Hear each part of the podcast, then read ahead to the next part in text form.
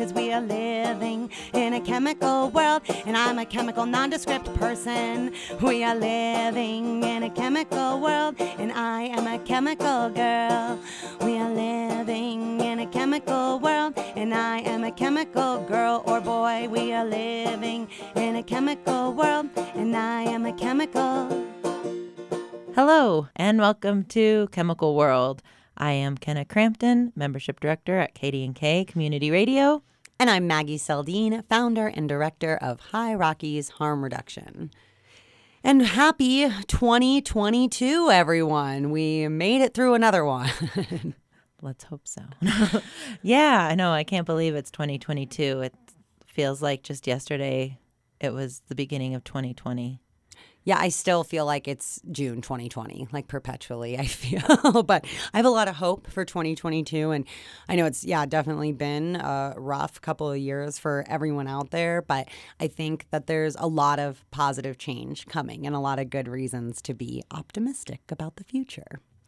Yeah. And of course, as hard as the last couple years have been, there's a lot of silver linings as well with, you know, just the idea of what's important in our lives have kind of come to light with this pandemic and everything, I think. So, yeah, absolutely. And, you know, I also just believe, um, you know, times of great hardship create great change. Mm-hmm. So, yeah, there's definitely pros and cons to all of it. Yeah. Of course, we're saying this as two white women who live in America. So, you know, in rural, in a rural, wealthy community. So, yeah, so. we know, and we've been extremely lucky. And I, I just, you know, even rural America, I feel like was I mean, it's interesting because it's a different experience, right? I mean, most of us living in rural communities already know what it's like when passes close and mm-hmm. trucks can't, you know, bring you merchandise. But I think for it to be kind of this, um, you know lag on import export for so long that everyone's experiencing it. But i do feel like we've been kind of protected from from a lot of the stuff going on the past few years just by by living in a small town. We're definitely not immune to yeah. all of it but very grateful to live where we do. Totally. So just want i wanted to throw that disclaimer out there because like oh life is good. But that's also um, our perspective and our our experiences. So well, and you know, we can sometimes appreciate things more if we've had really hard experiences too. So we definitely haven't been without tragedy in our circle over the past couple of years. But I saw this great um, meme the other day that was like positive things about people with depression, and one of my favorites was they lift other people up because they know what it's like to feel worthless. Because mm-hmm. I definitely feel that. I, that's something I've walked through life trying to do is like say nice truths about people whenever you can because there's so much tearing down we do of each other that mm-hmm. like any opportunity to lift each other up especially women um, and it was also you know that another one of the benefits of people with depression is they can enjoy things more be, like they can appreciate littler things in life because of just um, that experience of having depression. And if you've never experienced depression, you might not understand what I'm talking about. And if you have experienced depression, you're just like nodding along, like, oh, yeah. So, yeah, um, totally. I know what you're talking about. I just came out of a bout of depression and I just, it was like, I just had this moment the other day where I was like, I have accomplished a lot and I have a lot of time to still accomplish more, like just because I, I had felt so like I'm never going to accomplish anything because I haven't accomplished what mm. I want to accomplish mm-hmm. now, and that like just was really bogging me down, and I just felt like a light bulb go off where I was like, man, I actually feel really good. This feels so good. Like especially when you're like in the middle of depression, you think you're never gonna feel better. Mm-hmm. You're like, this is just how it is from here on out. I'm never gonna feel okay ever again. Yeah, well, and I recently did a podcast interview for young people in recovery. They have a podcast, and that should be out and available, and I think on YouTube, um, I believe in March or April, but in a couple months. And I was just talking about that because I've always felt that way, you know, like with the work I do now. It seems stupid. It took me like an entire lifetime, basically, like when I lost my mom when I was 15, and I didn't really start doing this work until I was like 30. And it's like, oh, how obvious this is my life path. Why did it take me so long? And I hear that a lot from other people, especially in terms of recovery. I'm already 30, 40, 50, 60, and I'm still here. But I see now that every single experience, every single menial job, every single interaction, you know, everything I experienced from 15 to 30 put me in the position to be an effective you know, harm reductionist or whatever now. And I saw this great thing from Barbara Walters talking about um, you know, if you don't make it in your 20s, you can make it in your 30s. And if you don't make it in your 30s, you can make it in your 40s. And if you don't make it in your 40s, you can make it in your 50s. And she keeps going on and on to the painter who didn't pick up the brush until she was in her 80s and became like one of the world's most prolific painters, you know? And it's just, we have this tendency to be our own worst enemy. Mm-hmm. And that negative self talk can keep you from progressing and growing and achieving things because you just, and yeah, I know what it's like to feel worthless.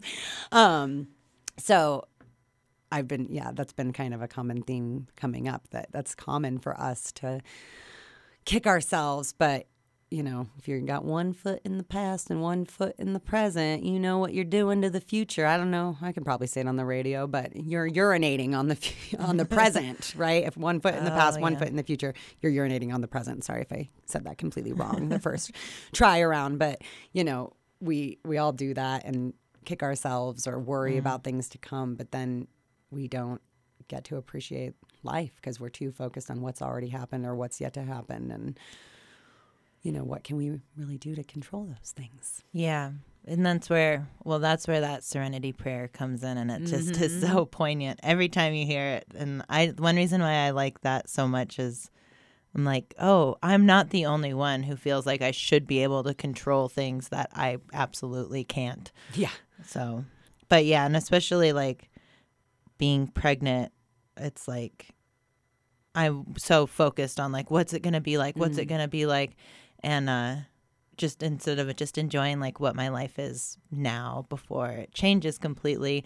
And also like that's when I think it really clicked like there's a whole lifetime ahead of me. Like a whole life is about to start that is so different than what I've know. So that's even though like the pregnancy probably brought on a lot of the depression that I'd been feeling for the past few months.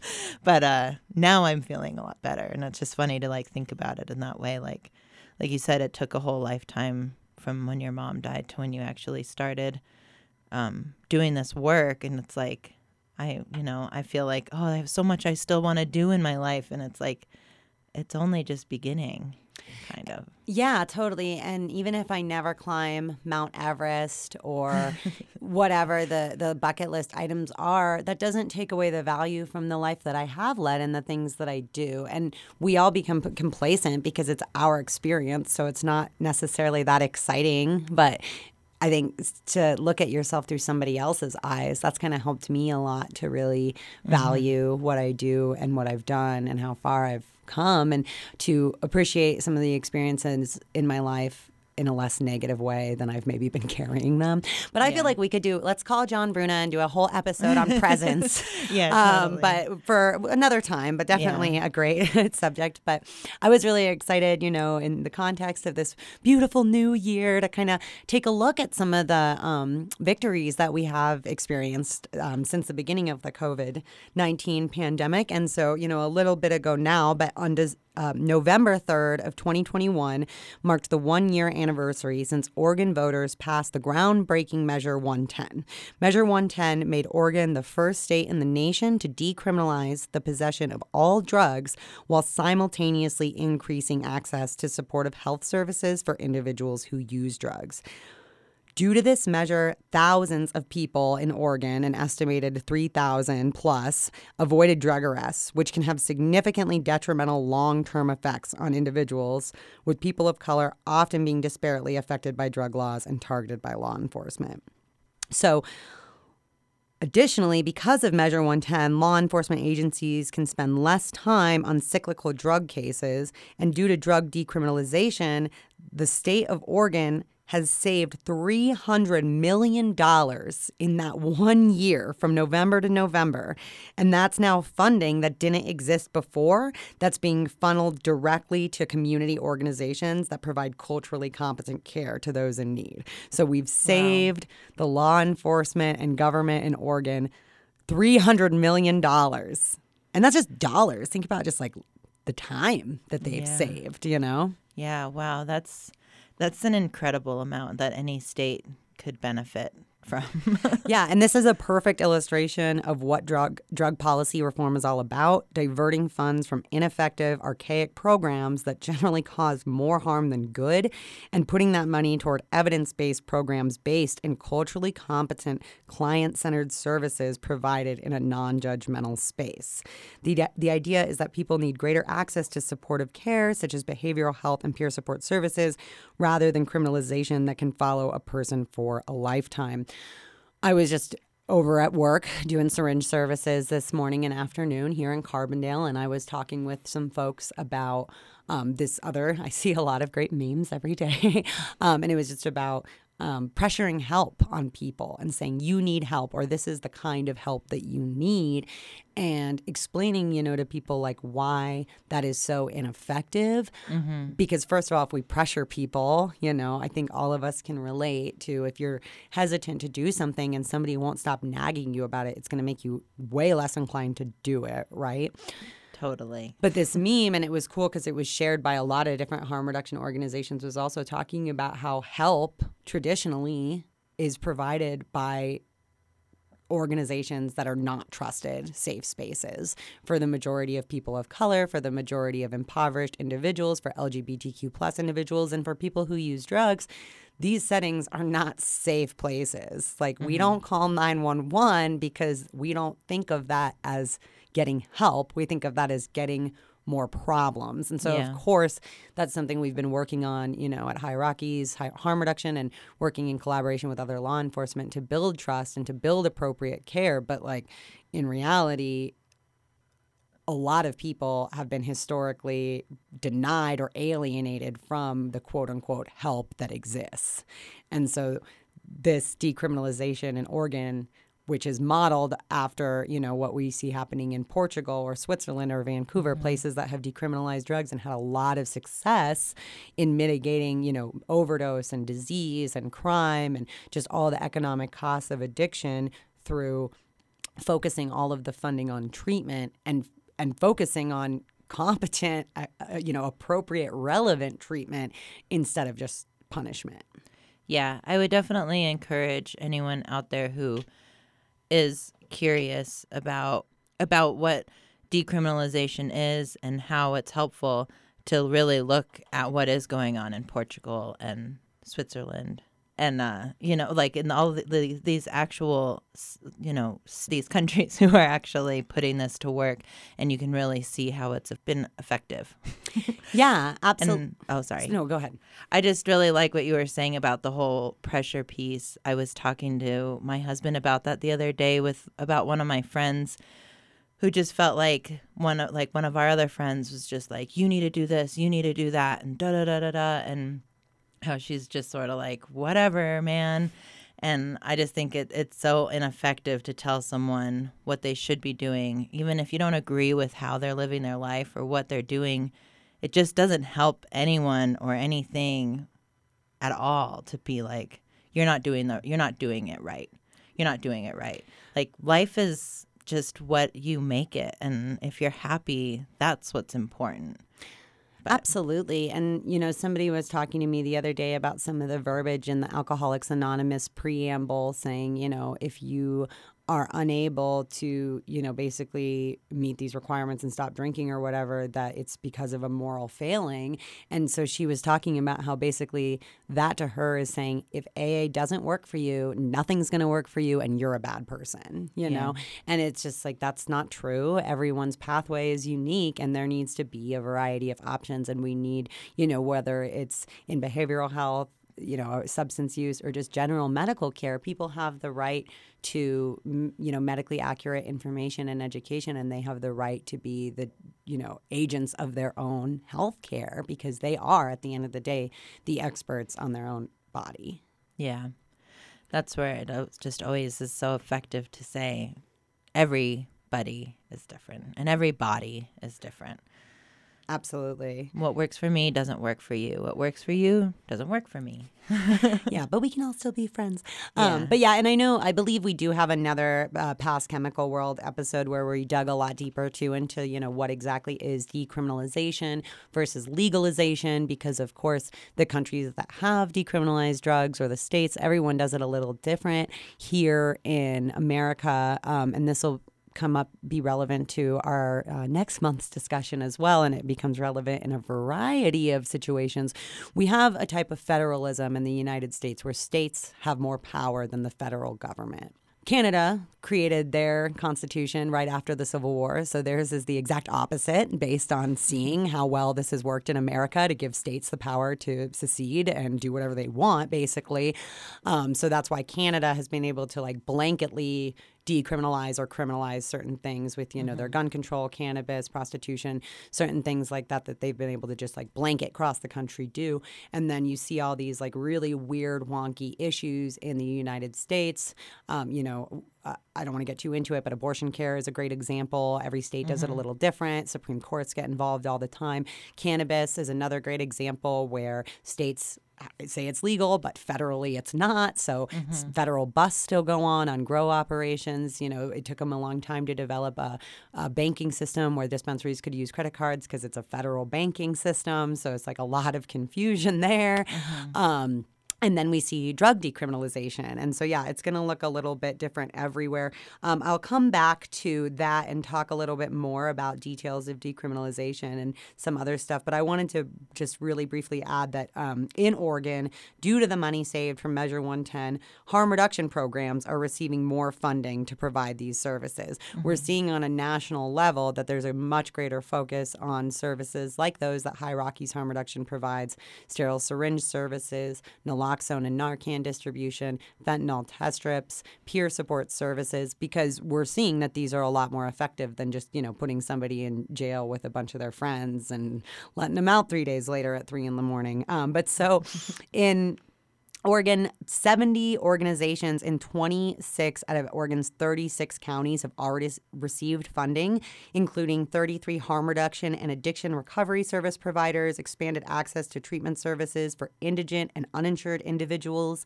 52 organizations hired peer support specialists. Um, as you may know, it's a role that addiction medicine experts have long heralded as essential to one's recovery journey. 32 service providers added recovery, supportive, and transitional housing services. 30 organizations increased harm reduction services, which, as you might know, include life saving interventions like overdose prevention, access to naloxone, methadone, and buprenorphine, as well as drug education and outreach. And, um, because of communities, uh, because communities of color in Oregon, like the rest of the country, are the ones that have disproportionately borne the brunt of the drug war, the Oregon Criminal Justice Commission estimated that Measure 110's passage would result in a 95% reduction in racial disparities in drug arrests. So that's still yet to be seen, but that's exciting too. And I just wanted to say I'm pulling all of this from the article that was posted on November 3rd, um, 2021, by the Drug Policy Alliance. The Drug Policy Alliance was a major spearheader of the Measure 110 campaign. Um, the Drug Policy Action, which is the C4 political arm of Drug Policy Alliance, campaigned for Measure 110. So I just want to add that the company who wrote that article also was politically involved with getting the measure passed. Um, but it sounds like they've just had a lot, a lot of success, and it continues to uh, be seen what you know real impact this can have. That would be amazing. A 95 percent reduction in racial disparities in drug arrests. That would just be because I think sometimes when you hear some of the racial data of our prison system, you know, I can't, I Oh, don't know it off the top of my yeah. head, but yeah, it's like it is, it is really, really disgusting and just terrifying. I mean, it's very obvious when you see those numbers. And then people question like why would they want to def- defund the police and it's like well when you see that kind and uh, and of course there's so much that goes into defunding the police and I, I don't even want to get into that because I think when it comes down to it there's so many more issues than just taking money away from one place because that it needs there we still need help with figuring all this stuff out but it's like if you had lived your whole life scared of the police, you would probably feel the same way as well. Yeah, but I actually think that defunding the police is like the exact opposite of what should be done. I think, I mean, obviously, a lot of the programs and organizational structure, like I was saying this the other day, you know, we're trying to do all these new things with old systems in place. And that's part of the problem and the disconnect from higher ups and people working boots on the ground. But I mean, if anything, I think law enforcement need more training and they need more funding and they need better programs. You know, the problem is that targeting people of color and putting people in jail for nonviolent offenses for long periods of time, that's a problem. Like I was watching the new Tiger King and uh, the guy's like, I think he tried to kill a lady. He wanted to kill a lady. He should be in jail for the rest of his life. And I'm like, I don't think anyone should be in jail for something that they didn't even do like we're just conspiring to do i don't know but that's i of course i'm sure there are situations where it makes sense but i mean look at Norway is a great example. Like you can only go to prison for seven or nine years, like that's the maximum term. And then here in Colorado, we have people serving decades of solitary confi- confinement in supermax. And it's like there's a documentary about that, and they say we think that there might be long term mental health effects. I'm like, uh, yeah, I think there's long term mental health effects from being in solitary confinement for a month, much yeah. less decades, yeah. you know. Well, and that's that's why I don't really didn't want to like go into the whole defunding the police argument because it is like I think that even people who felt that way when they get into a position where they actually need the police, they maybe tend to like feel differently. And I I agree. I don't think that it I just don't think that I think that there's so many problems with our system that it's not so easy to just defund the police. I think it's a, like a whole thing needs to be yeah, and there needs to change. you know, there are so many issues where it's like I have opinions, but I'm also not like an economist or you know a, yeah. a, political science major. I know there's a lot of things I don't know, but I think that your point was that I think there's a big divide, and sometimes people don't understand the other side. Is that a lot of Americans do not trust the police, and they don't mm-hmm. see them as somebody who's there to help them. It's like what you said when you're like I don't think to call the police if there's something wrong. I like that's not where my mind goes, and that's not where my mind goes even either. And like, and I'm white, you know, and I don't I don't think of it as like, oh, they're here to serve and protect because that hasn't been my experience, even though that's what they're there to do, you know, and and a lot of police that's why they become police is because they want to serve and protect, you know, but there's so many so much that goes into all of that that it's yeah, well, and I mean, I kind of think about it in the context of any other profession too. You know, you start a job, you really like it, you work your butt off. Nobody else around you is really working as hard as you are. There's a lot of turnover rate. It's really hard to keep everyone on the same page. These little kids are screaming at you all day long. Mm-hmm. You have a hard time getting your workload done, and now your boss wants you to do somebody else's workload for less pay because that's just. I mean, this is you know, I'm describing being a nonprofit worker, being a teacher, being a restaurant employee, yeah. all of these jobs that I've had.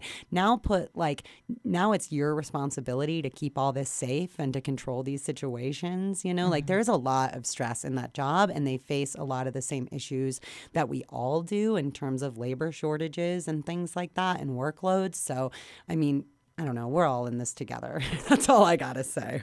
and when you look at places like you know, a place like New Orleans where they don't have a lot of funding for police, and then you look at a place like San Francisco where they the police are paid a living wage.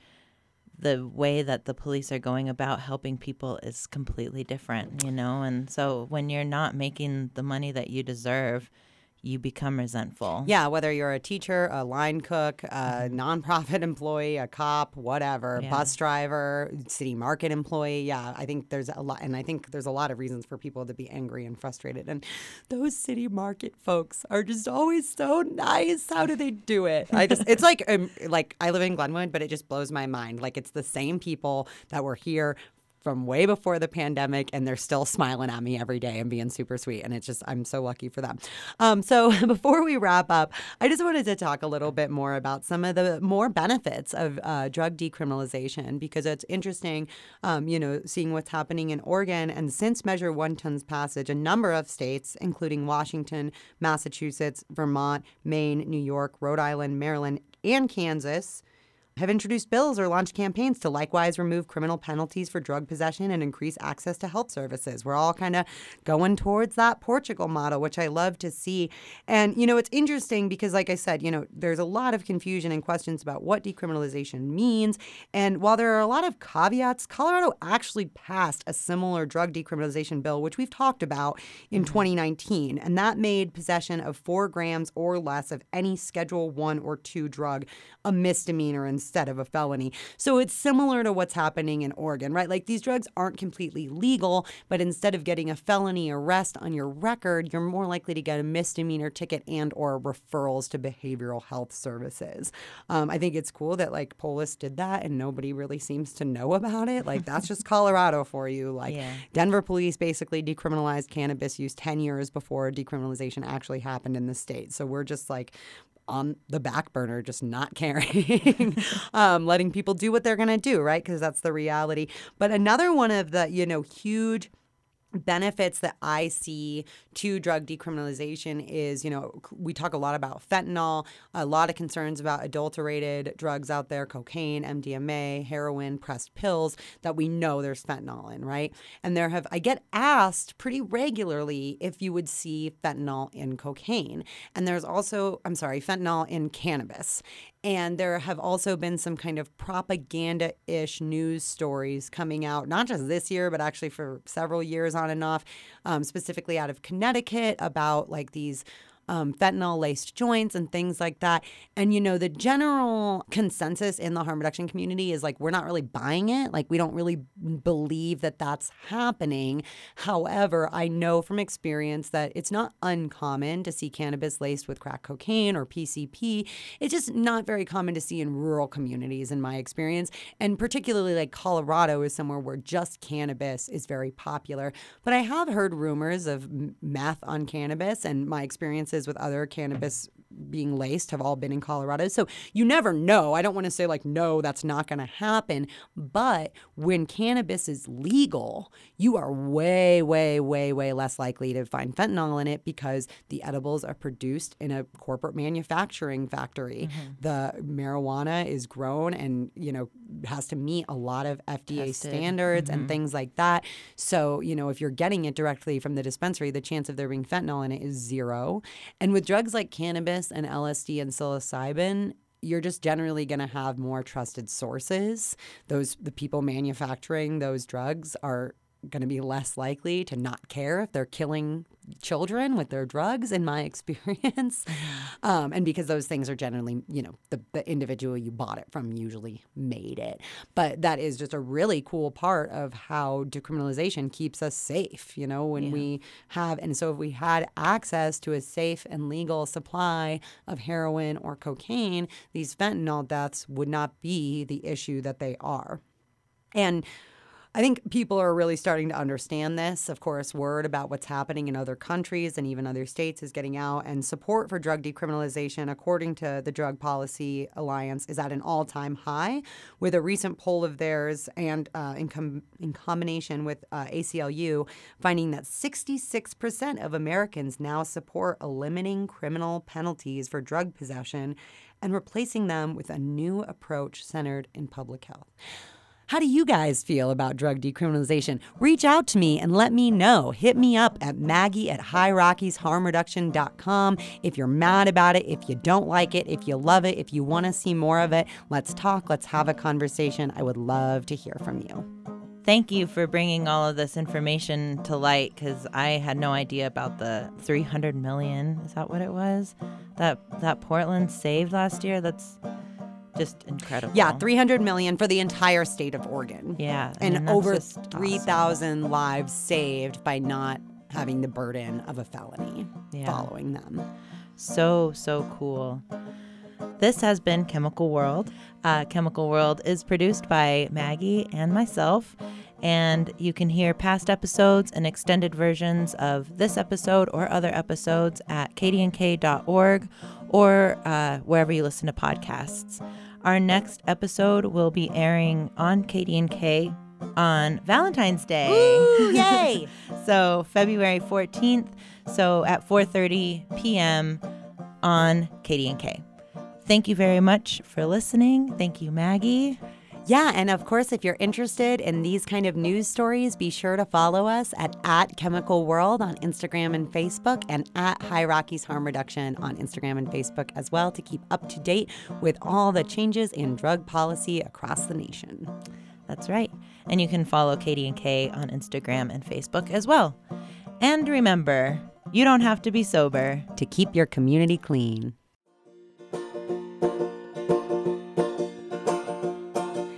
Drugs may come and drugs may go, and that's alright, you see. Experience has made me rich, and now I can use safely. It might be beer, it might be dope, it may even be caffeine. But we all have a little something that keeps us on our feet. What's important is being safe and stopping the spread of disease. You do not to be sober to keep your community clean. Cause we are living in a chemical world, and I am a chemical girl or boy. We are living in a chemical world, and I am a chemical gender nondescript. We are living in a chemical world, and I am a chemical. We are living in a chemical world, and I am a chemical girl. You know, we are living in a chemical world, and I am a chemical girl.